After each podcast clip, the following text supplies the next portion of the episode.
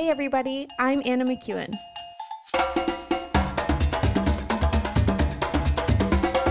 And now for Bob Switzer with the epic narrative. Yeah, glory! We are on a roll. I'm. I I uh, I hope you've really enjoyed the first uh, 19 episodes of this. I know we are currently about to start episode 20, and I just I just get a sense that like these first 10 chapters really kind of set up the rest of the book. And I think in my, my head as a storyteller, a lot of a lot there's just a lot of details that I think I've I've been drawn into. And and sometimes my brain at least gets really cluttered with how many of these detail details need to be part of the epic narrative? How many how many of these details are necessary in order to for people to grasp the story and i know that it's important and i know that there are people who are passionate about these these details and have written books about these details so i'm trying to uh, just let you know i'm excited i'm excited i'm always excited but this is we're we're we're about to we're in chapter 9 and we're gonna we're gonna get there. We are gonna get rolling uh, in this book. I think more and more because now we have so many of these principles about the character of God and the principles of identity and purpose, drawing us back to the beginning. That we start to filter everything through, and I kind of covered that uh, last week when we talked about the way a verse, that last couple verses of chapter uh, eight are written, where you can look at it and say, see, God's claiming he's the one who destroyed the earth. But the reality is, I don't think so. Because I don't see it in the character of God. And I don't think he's balanced good and bad. I think he's completely out of balance when it comes to just being good all the time and all through time. Now, I do want to, uh, I do want to just read because it's this, uh, the I don't know. I'm gonna I'm gonna try and do 17 verses here, but most of it is about the covenant that God makes with Noah. So verse one of chapter nine, the the God then, haha, don't forget then is a time thing. We don't know. We don't know if it's then immediately following chapter, you know, chapter nine or what are we? Chapter eight, immediately following Noah building the altar. Like, is this still at that time? Or is this a conversation that God has at a later time, after much, uh, you know, after a week of settling in? Like Noah brings this offering to God. He, ex- oh, sorry, I just thumped the mic. Um, he brings this offering to God. He uh, expresses a love for God, an appreciation for, you know, rescue, an appreciation for God's heart to try and rescue the world, and to uh, bring Noah in on that plan. Like I think Noah just he really got what God was after. So I don't know if this is still at that altar, at that sacrifice. If this is a uh, you know a week later, does Noah come back?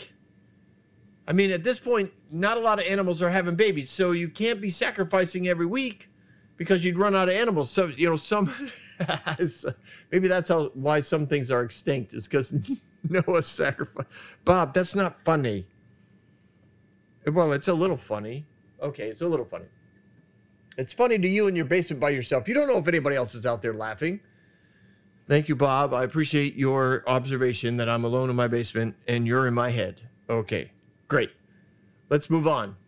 Then God bless Noah and his sons, saying to them, Be fruitful and increase in number and fill the earth Glory. The fear and dread of you will fall on all the beasts of the earth and all the birds of the sky and every creature that moves along the ground and all the flesh, oh, all the flesh, all the fish in the sea. They are given into your hands. Everything that lives and moves will be food for you, just as I gave you the green plants. I now give you everything. But you must not eat meat that has its life blood still in it and for your lifeblood, I will surely demand an accounting. I will demand an accounting from every animal and from every human being too. I will demand an accounting for the life of another human being. Whoever sheds human blood, by humans shall their blood be shed. For the image of God has made has God made mankind. As for you, be fruitful and increase and multiply, multiply on the earth, increase upon it. Then the Lord said to Noah and his sons who were with him. Now that's why I think this may be a separate time because it doesn't necessarily mention that at the end of chapter eight that that the sons were with Noah when he when he made that uh, first altar. Uh, it mentions that they all came out, but then in verse 20 it just says Noah built an altar and burned some offerings on it. So they they could have all been. I wouldn't be surprised if they were all there. I mean, what else are they going to do at that point? But I'm just saying it makes a point that the sons were all with him. He's like, uh, verse 9 and now i establish my covenant with you and with your descendants after you and every living creature that is was with you and the birds and the livestock and all the wild animals and those that came out of the ark with you and every living creature on the earth. I establish my covenant with you. Never again will i destroy the waters waters with uh, earth with waters of flood. Never again will there be a flood that, that destroys the earth. And, and god said this is a sign of the covenant i'm making between you and me and the every living creature that is with you in the covenant for all generations to come. And i have set my rainbow in the clouds and it will be the sign of the covenant between me and the earth. And whenever the I bring the clouds in the earth and the rainbow appears in the clouds, I I will remember my covenant between me and all living creatures and every kind of in every kind creatures of every kind. Take your time, Bob. Why are you reading so fast? Never again will the waters come and flood the flood to destroy all life. Whenever the rainbow appears in the clouds, I will see it. and Remember the everlasting covenant between God and all living creatures of every kind on the earth. So God said to Noah, This is the sign of the covenant I have established between me and all life on the earth. That seems a little repetitive, God. Holy smokes. Why you got to keep saying the same thing over and over again? He wants to make sure we get it, I guess. Right? He wants to make sure we get it. So let's uh, break it down. Uh, God blessed Noah and his sons, saying, Be fruitful, increase in number, and fill the earth. All right. What does that mean? I, I don't think there's really any other way to take it.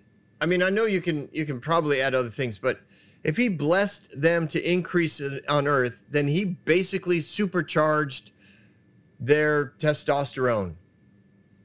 And he supercharged their wives' estrogen and everybody was ready to make babies all, the time. That's that's the way I I understand this. This was this was this was what was needed. There were 8 of you on the earth. I need way more babies. Lots of them. I think that a, uh, part of this blessing was multiple multiple child children birth. So I think that there were twins and triplets. I think that uh, Yes, it uh, yes, I know you're like, well, that would mean that brothers and sisters, cousins, all they started to marry each other. Yes, yes, it's true. It's true, and geneticists tell us that that was fine. The genetics are strong. It was one of the concepts of what you know what they call the blue bloods, right? The royalty, the uh, the elite, the upper class. I almost said the cabal. I mean, I don't, I, you know, whatever. Bob, do you believe in the cabal? That's for another show.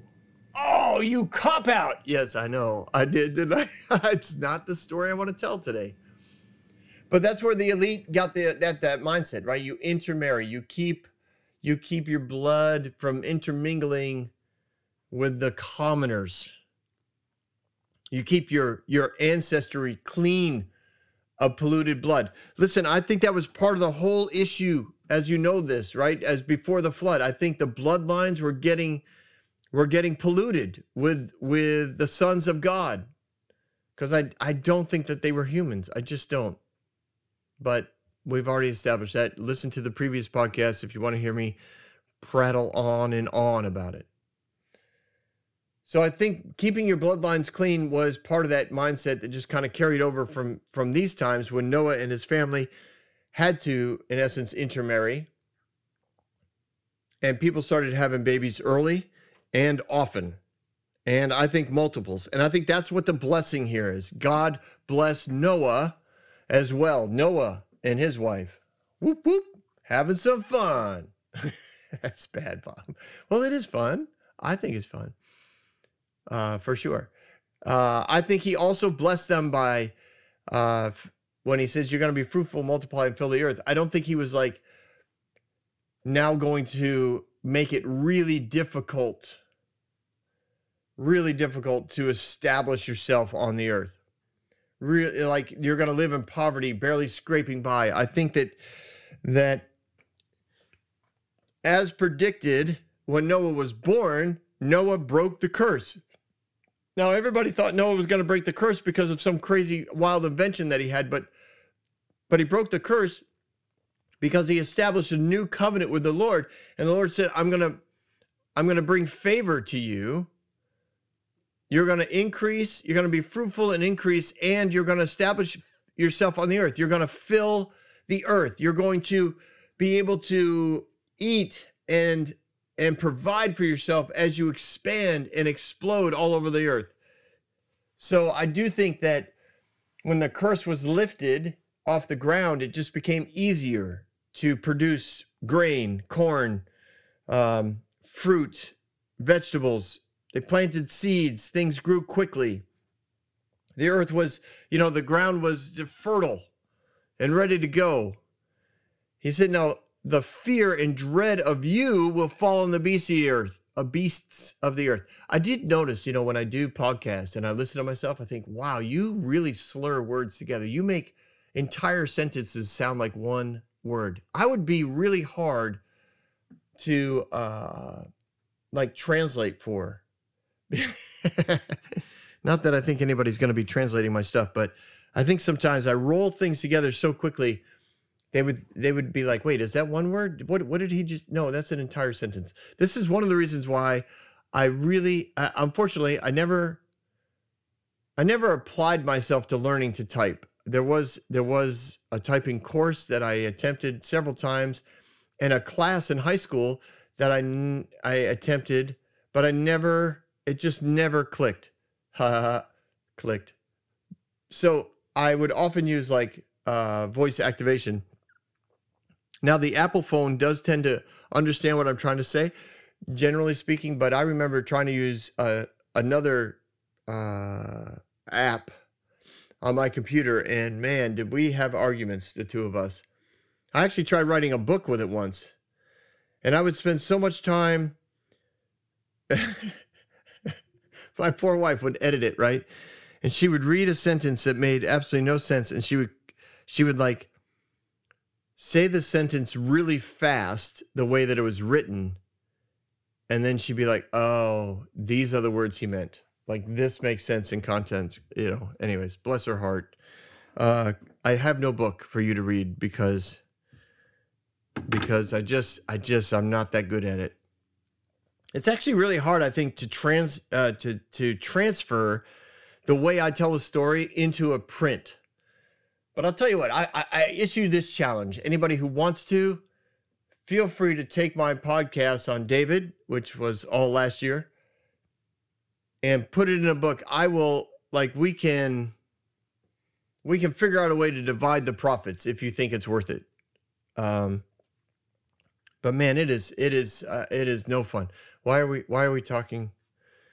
Bob, help me out. Where where did all that come from? Oh, I, I slurred my words together. Thank you so much for bringing me back. Okay. Oh, the fear and dread of you will fall on all the beasts, all the birds of the sky, every creature that moves on the ground, and all the fish of the sea are given unto you into your hands. Everything that lives and moves will be food for you, just as I gave you the green plants. Now I give you everything. So this is kind of cool. God's like, listen, this is something I'm going to do. All of an- animal life Uh, is available for you for food. But the difference is animals will now naturally be afraid of you. They will not naturally be your friends. This is a shift from the previous culture that they were a part of. This is interestingly coming. This is interestingly, really. See, this is why it's tough to translate you. This is interesting to me because it notes that by virtue of that sentence, it means that prior to the flood, flood, prior to the flood, all the animals of the earth were naturally friendly. That means that, for lack of a better example, like an elephant would naturally walk through town and nobody would be like, oh my God, it's an elephant. They'd be like, oh, it's an elephant. A giraffe, dog, hyena, um, It doesn't matter. Everything was just friendly. Nobody was afraid of animals. Animals weren't naturally afraid of mankind, so they were they were they were available for food, but they weren't afraid. So you just it wasn't like you had to go on a hunt. You just had to like walk outside and be like, mm, I'll take that one. I find that uh, really interesting. Here he's like, listen, all those animals that you just spent over a year hanging out with, they're going to be naturally afraid of you. If you want to eat one, you're going to have to chase it down. You're going to have to trap it. You're going to have to find a way to kill it. Now, all the plants are available. Uh, I give you everything. But don't eat raw meat. Verse 4, right? Don't eat meat that has its lifeblood still in it. This is just a natural thing. Now, I do know that, you know, there's there's sushi. People are like, well, you can't eat sushi because it's against the law of God. No, no, no, no. This is a just a natural thing that God wanted his wanted humans to understand. Don't eat raw meat. This could be dangerous for you.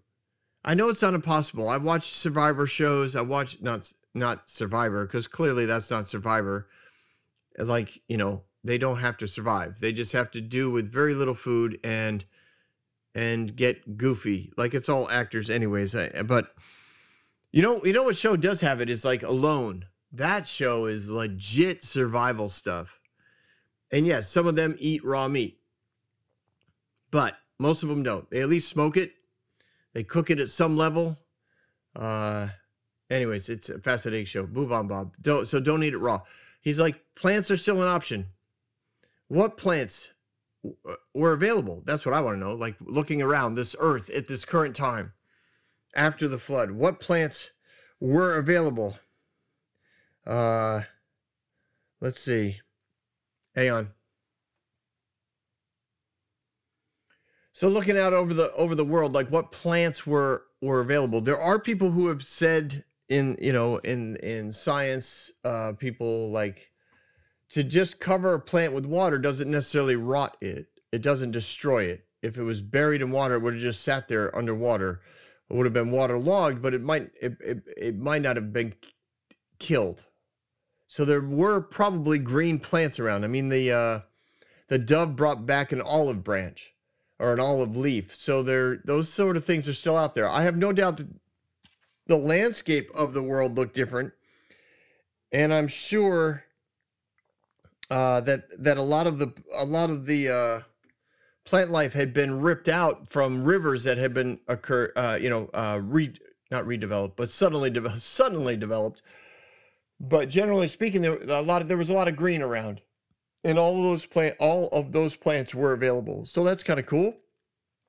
But he basically said, if you want one of those animals to eat, you're gonna have to chase it down. You're gonna have to figure out where where it went, because they are gonna naturally be afraid afraid of you and find different places to be.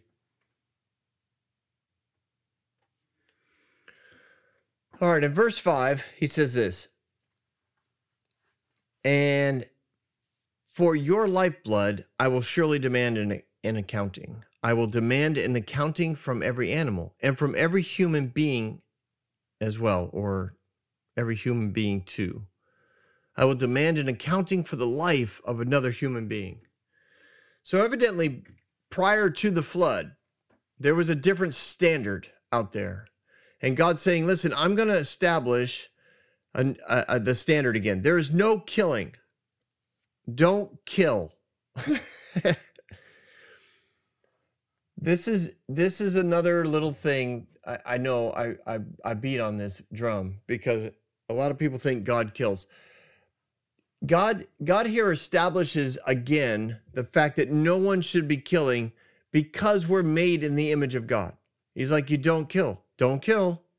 I'm I will hold you accountable if you if you start killing people. And then he says I will demand an accounting from every animal which speaks to another thing that evidently was going on prior to the flood. People didn't kill people because, you know, there was some traditional drawback to it because of our original creator. So they would have animals kill people. Animals, remember, were friendly. So they would train animals to kill somebody or uh, they would, they would, yeah, they would prepare an animal to kill somebody. He's like, I'm going to hold them accountable as well. I'm going to hold humans accountable. I'm going to account, the animals are going to be held accountable. I'll demand an accounting for every human being. There's no killing of other humans. Just don't do it. Don't you do it. Don't kill yourself. Don't kill other people. Don't train animals to kill other people. I don't kill. Nobody kills. Got it? This is not a good plan. This just perpetuates a culture that's counter to your identity. Your identity is one of restoration, one of love, one of hope, one of joy. Well, Bob, what does that mean for the prison system? Bob, what does it? Does that mean you're you're anti-capital punishment? Bob, what? I'm not going to get into that here. We can talk about it some other time. Here in this story, in this epic narrative, God establishes a standard with Noah. Don't kill people. I want to hold you accountable if you kill people. Verse 6 Whoever sheds human blood, by humans shall their blood be shed. For in the image of God has God made mankind. He establishes here the idea that if you kill, you should be killed. Is that pro capital punishment? I don't know. You interpret the verse the way you want. I'm just reading it to you. You he this is what he means. I think at some level he's saying that's how serious I am. Do not kill one another. Don't do it. Bob, are you anti-war? Are you a pacifist? Bob, your last name's Switzer. Are you from Switzerland? Are you neutral?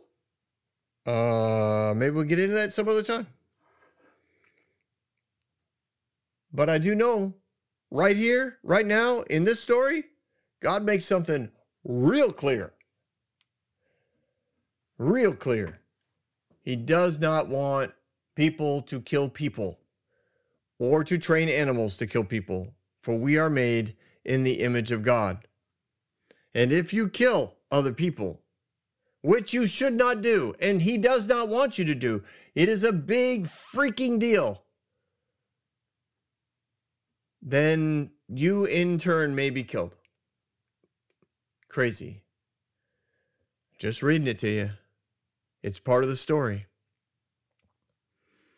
But he looks at Adam, uh, Adam, he looks at Noah and his sons. He says, As for you, be fruitful, increase in number, multiply on the earth, increase upon it. Like you can't layer more encouragement to have babies in multiple opportunities to have babies. Like what what do they call them? I I think I know it's probably racist to say it, but it's like Irish twins. I think they call them when when basically children are born less than a year apart, and that's what he's saying. Like just keep pumping them out.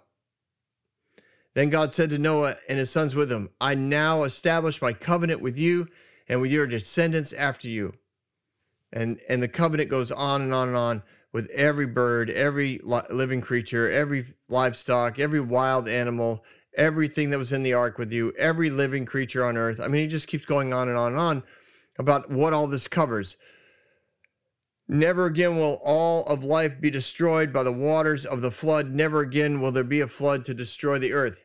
Does this mean that God's the one who destroyed the earth with the flood? No. It means he's putting into practice a a defensive system against the enemy from ever having access to the floodgates of heaven and to the and to the rivers of the earth in order to bring about this kind of flood. That's what he's talking about.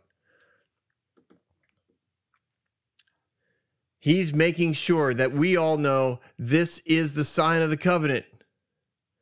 For you, for me, for every living creature, all generations to come. The rainbow in the clouds will be a sign of the covenant between me and the earth, between me and you, between me and all living things. I will remember this covenant every time that the that the rainbow appears. Whenever the rainbow appears in the cloud, I will remember this is an everlasting covenant. This is the sign of the covenant I have established between you and all the life on the earth. All right, so I, for those of you that are listening, I've had to stop a couple times because because I've been interrupted a couple times. But, anyways, here we go. Does this covenant mean that God did all of this? No, it doesn't. I mean, you I do understand why those who think that God periodically gets pissed off and wipes out entire generations or entire nations or in this case the entire planet. I get that, but but if if you believe like I do that God doesn't kill, then this covenant means that God is going to protect the ones he loves from from being annihilated by flood ever again. It doesn't mean the enemy doesn't have other ways to try and annihilate the nations. It just means that God took something off the table. He's like he, he put up a level of protection based on what it has occurred. He's like, I know I know that the freedom of choice is not going to go anywhere. So I know it's possible that humans will get to the point where where death or annihilation may come. And and it does, right? We'll see it again several times, even in this book. But he's going to force the enemy to play his hand early and not wait for the entire world to be ready for annihilation. He's going to force the the enemy to play the death card sooner in the process so that the entire world isn't sucked into destruction ever again. And that's what it means. It means I'm putting down a line of defense for the people I love. He took the that result of their choices off the table. So although he didn't remove all possibilities because of, of the fact that he's not going to remove the freedom of choice, he's also establishing in this covenant I live by hope. I don't live by judgment. I establish things on this earth because I have hope for humanity. I have hope for where they're going. I have hope for the choices they'll make. And by removing the total annihilation by a flood off the table, I believe nations will look at the results of other nations that are making bad choices and say, we need to pull back. We need to hold back. We need to find another way to do business. Because clearly, that direction does not bring about the result that we that we were hoping for. I mean, most of the deception of the enemy is if you do it this way, you'll get everything you want. So if you're watching other people do make those choices and not get everything they want, that actually brings about their own destruction, then it causes those who are paying attention to step back and reevaluate the decisions that they're making. To reevaluate to reevaluate the choices that they're making. It allows for more hope, more life, more uh, peace, uh, more selflessness it, it's it's it is the way of heaven. It draws you back to the beginning. It draws you back to your original identity and destiny. That's what God is establishing in this covenant. And now we we we get the symbol of this covenant. The rainbow. Now, if there's any any symbol that has uh, been uh, reestablished in today's culture, it has been the rainbow, right? Because now, if you see a rainbow flag, you think the LGBTQ plus community. Uh, for a long time, uh, well, not when it first when it first started getting reestablished in our culture, it was the gay gay pride, gay. It was just gay, but then that got rolled into the LGBT LGBTQ plus community, and that's uh, that's who seems to have it. And there's also kind of a a back wave of of Christians, I guess you could call them believers, who are like, no, like that's our flag. Like, like, wait a minute. This is God established this as a covenant to us that He wouldn't destroy the earth again. How did it become a symbol of just you know this group? And and unfortunately, people divide over this. This is what I know. God's not divided over this. God's not looking at this going, oh, foiled again. My symbol has been stolen. I must retaliate. Absolutely not. That's just not the way God operates. He wanted us to have a visual reminder that God provides a way out. Every time you see a rainbow, you can think all kinds of things, but one of the things you can think is God provided a way out. No matter how bad things get, God does not abandon his creatures. He does not abandon those who are created in his image. He's always going to provide you a way out. Now, it's also a visual reminder that God provides protection.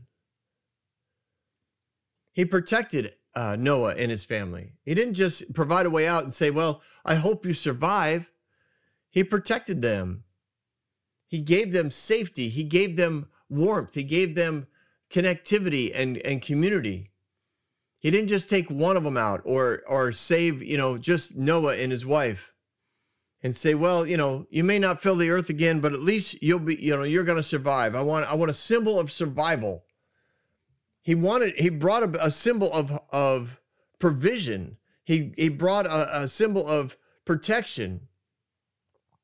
And a rainbow reminds us of that. It points us to this event and says, hey, God does more than just provide a way out. God also protects. And then it says, it, you know, not not it says, sorry. And I I would say that this rainbow also is a visual reminder that we have a responsibility to care for our culture. We have a responsibility to look around our culture and say, what can I do to influence this? Now, this particular reminder for me points to a, a pattern probably that came out of the modern era. Okay, in the modern era, we're currently in the postmodern era. So in the modern era, there was this this scientific mindset uh, that infiltrated the church. It's not bad, it's not evil or anything, but to find truth, you you know, you boiled everything down to its lowest common denominator, and that became, you know, the the the de facto foundation of truth, and you built off of that foundation. And and Christianity took that on and said, okay, if we boil truth down to its lowest common denominator, then we will have the foundations of truth and we can build unity of the body off of these truths. And that's why you have things like creeds and and uh, statements of faith that were written all over the place.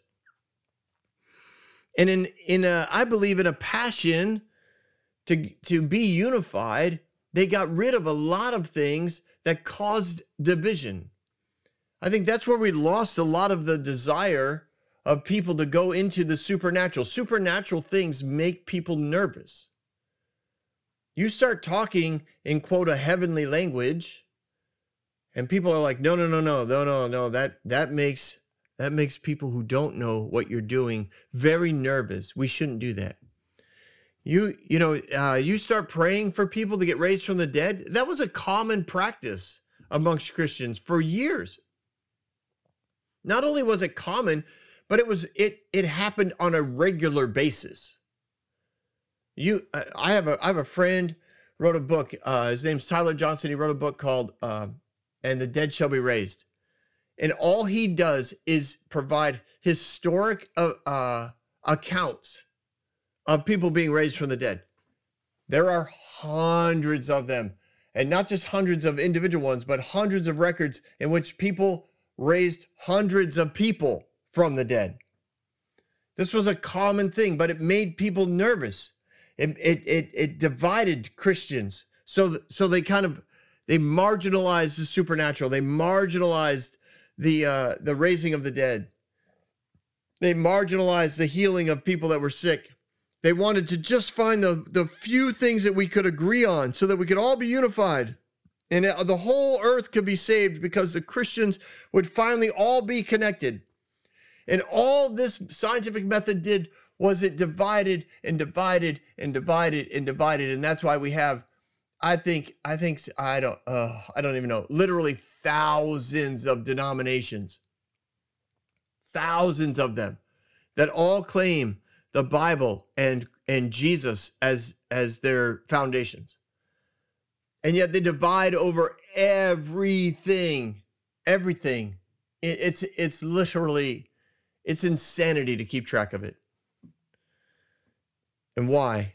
Because at some level, everybody was hoping to get to a place where they could be the truth so that they could convert everybody. Now we can bring everybody in because we know what we believe is true. We know that what we have here is the truth, and everybody can now be part of it.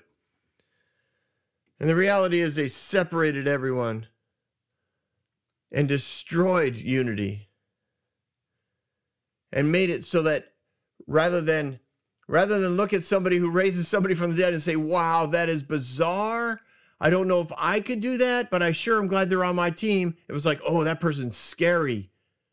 And I need to make sure that they don't they don't get in my church because that could scare other people away. I think the rainbow is supposed to remind us that we have responsibility to care for culture of the earth and to find things to unite over rather than divide over. And and the thing that we can unite over goes all the way back to our original identity. We go back to the beginning. We are established creator uh, creations out of a creator who said you will be the image of god on earth and you will reproduce the image of god on earth and you will spread the garden of god over the whole earth and, and the whole kingdom the kingdom of god will be on earth. You're going to spread it. That's what your that's what your role is. And it reestablishes that that criteria with this covenant with Noah and his sons. He's like, establish yourself, spread yourself, do not destroy each other, don't kill each other, love one another, uh, uh, multiply amongst each other, eat whatever you want. But let's fill the earth again with the creation of God. Let's fill the earth again with the image of God. And if you want to destroy something, you know, please don't, basically. Just remember whenever you see when you see the rainbow, remember I made a covenant with you. Remember that I love you. That's the kind of thing we need we need to be yeah, we need. We should just stop there. But it's what we should be reminded of when we see a rainbow. So when I see somebody with a rainbow flag, I know they're probably part of the LGBTQ plus community, but this is what I think of. So I appreciate them reminding me of this that God provides a way out, that God provides protection, that God provides a blessing when the whole culture around me or all my circumstances are negative, that God provides me with an opportunity to care for and to establish a culture on earth that looks like the one in heaven. That's the image of God on earth. That's the kingdom of God on earth. And that's what he establishes here with Noah and his sons. All right, I think we're done today. I know I had some long pauses. I'm, I'm guessing Brian will probably take most of those out. I appreciate you guys' patience. Let's move on next week on the epic narrative. We will pick up where we left off, as we always do. Don't go anywhere. We've got Bob Thoughts. All right. Good morning, everyone. I'm so glad that you came and hung out during the entire episode. And now you're all the way at the end and you get to listen to Bob's thoughts. When I listened to this episode, I thought, wow, I really hit on that on that not killing thing. and I, I, I was surprised. I actually was surprised at how long uh, I spent talking about it. But I wanted to add more thoughts to it because I do think that the the principle of the kingdom is no one dies and I believe that about our personal lives, and I believe that about uh, murder as well. I don't think it was ever in God's plan to have people die or be killed. That goes all the way back to the beginning, as we've talked about before here in Genesis. I don't think Adam and Eve were ever designed to die. And I don't think it's in the heart of the kingdom for anyone to die. So, where does murder come involved? I think what he says here and I don't know if I was that clear about it. That's why I wanted to to say it again because I I just sometimes I have a lot of stuff going on in my brain when I'm trying to talk. In the in the principles of the kingdom, if you kill, there is ramifications. There are results. There are there are uh, re, uh, reverberations in the kingdom in in the in the creation there's there's results of your choices to murder are going to be felt in creation that's that's really what i think the, the you know the principle is showing us and i think it's also true when it comes to the principle of war i know that war has been declared and and mustered up for all kinds of ridiculous reasons right? The bible says that that people war because men lust. They just have a need for power. And that need for power has been blamed on all kinds of things. We've we you know currently if uh, at the time of this recording right there's a war going on in the ukraine between russia and and the ukraine. And yet there's all kinds of of questions as to what's really going on and who's really in charge and where's the money going and where are the supplies coming from and how come I, uh, anyways i i don't want to get into politics but there's lots of politics involved in war uh, Jesus has been has been blamed for so many wars. We can go all the way back to the, you know, to the Crusades. We can go back to uh, in Europe where where pogroms were were released in order to take out, you know, different religious belief systems. There's there's you can go to tribal uh, wars in various uh, countries around the world where it's it's based on their religion, not necessarily Jesus, but based on religion, they just wipe out another tribe based on their gods. Aztecs, Mayas, there's all kinds of tie-ins for war, and and whether they tie it into politics or tied into the worship of gods or idols or Jesus or or whatever, murder is committed and the creation is impacted. the The nations are impacted. the The uh, nature is impacted and I think in God's principle, when He lays this out, He's like, I don't want this to happen. I'm letting you know that if it does happen, there is going to be something that needs to be paid. There's going to be a, a, a debt that is owed because creation is not designed for murder. It's not designed for war. And you, you, you know, at some level, you're going to pay for it. Now, please don't think, you know, I, I think everybody in the military are horrible people. That's not what I'm saying. That's not what I'm saying. And and if somebody's like, well, you know, Bob, would you, you know, if somebody was was injuring or or hurting or murdering, uh, uh, you know, or whatever, your wife, your child, you know, what would you do? Would you would you kill somebody, for, you know, because of that? And I think to myself, I I I I, it's hard. It's it's a that to me is a very hard discussion because do I own a gun? Yes. Would I pull the trigger? I I think I, I think I could pull the trigger. Would I pull the trigger to murder them? I don't I don't think I would. I think I would pull the trigger. I think I could pull the trigger. I think I could pull the trigger. I think I could injure somebody. Um, you know, I, I I don't know. And if I did kill him, uh, I don't think it would be in my heart to kill them. But I also don't know. I really don't know if I could actually pull the trigger. It's bizarre. It, to me, it's such a bizarre thing to be put in that position. And as an individual, but uh, you know, in military where they're trained and they are they are artists at their ability. And then they are sent by people who have the authority over them. They, you know, when you join the military, you give authority of your life over to someone else, and you're trusting them to put you in in a, in the best circumstance, to put you, you know, on on a mission. It's it's man, it gets complicated real fast. But my heart is that God doesn't want murder, and God doesn't want war, and creation wasn't wasn't designed for it. And uh, those are my thoughts today on on that uh, on that particular subject. I um, I do want to leave room for people to interact with it on their own, and I don't want to.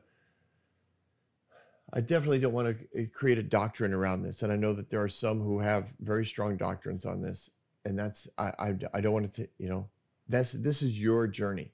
That's part of what we do right in the epic narrative is we open up, ideally, we open up uh, opportunities for you to say, well, what if it's not quite what I thought it was. What if there's another way of looking at it that allows me to interact in a different way with my circumstances? And that's what I think the beauty of of story is, the beauty of narrative. It it opens up opportunity to interact with our belief system and then after we've done that, it allows us to interact with our circumstances possibly differently than before. And that's all I'm looking to do. I hope that this episode helped you do that. I hope all of our episodes help you do that. And I look forward once again to hearing you. No, hearing.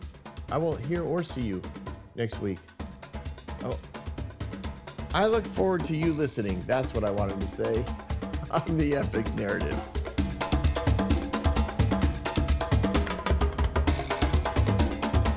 Hey everyone, thanks for listening. If you like what you heard, you can subscribe to this podcast on any platform you use.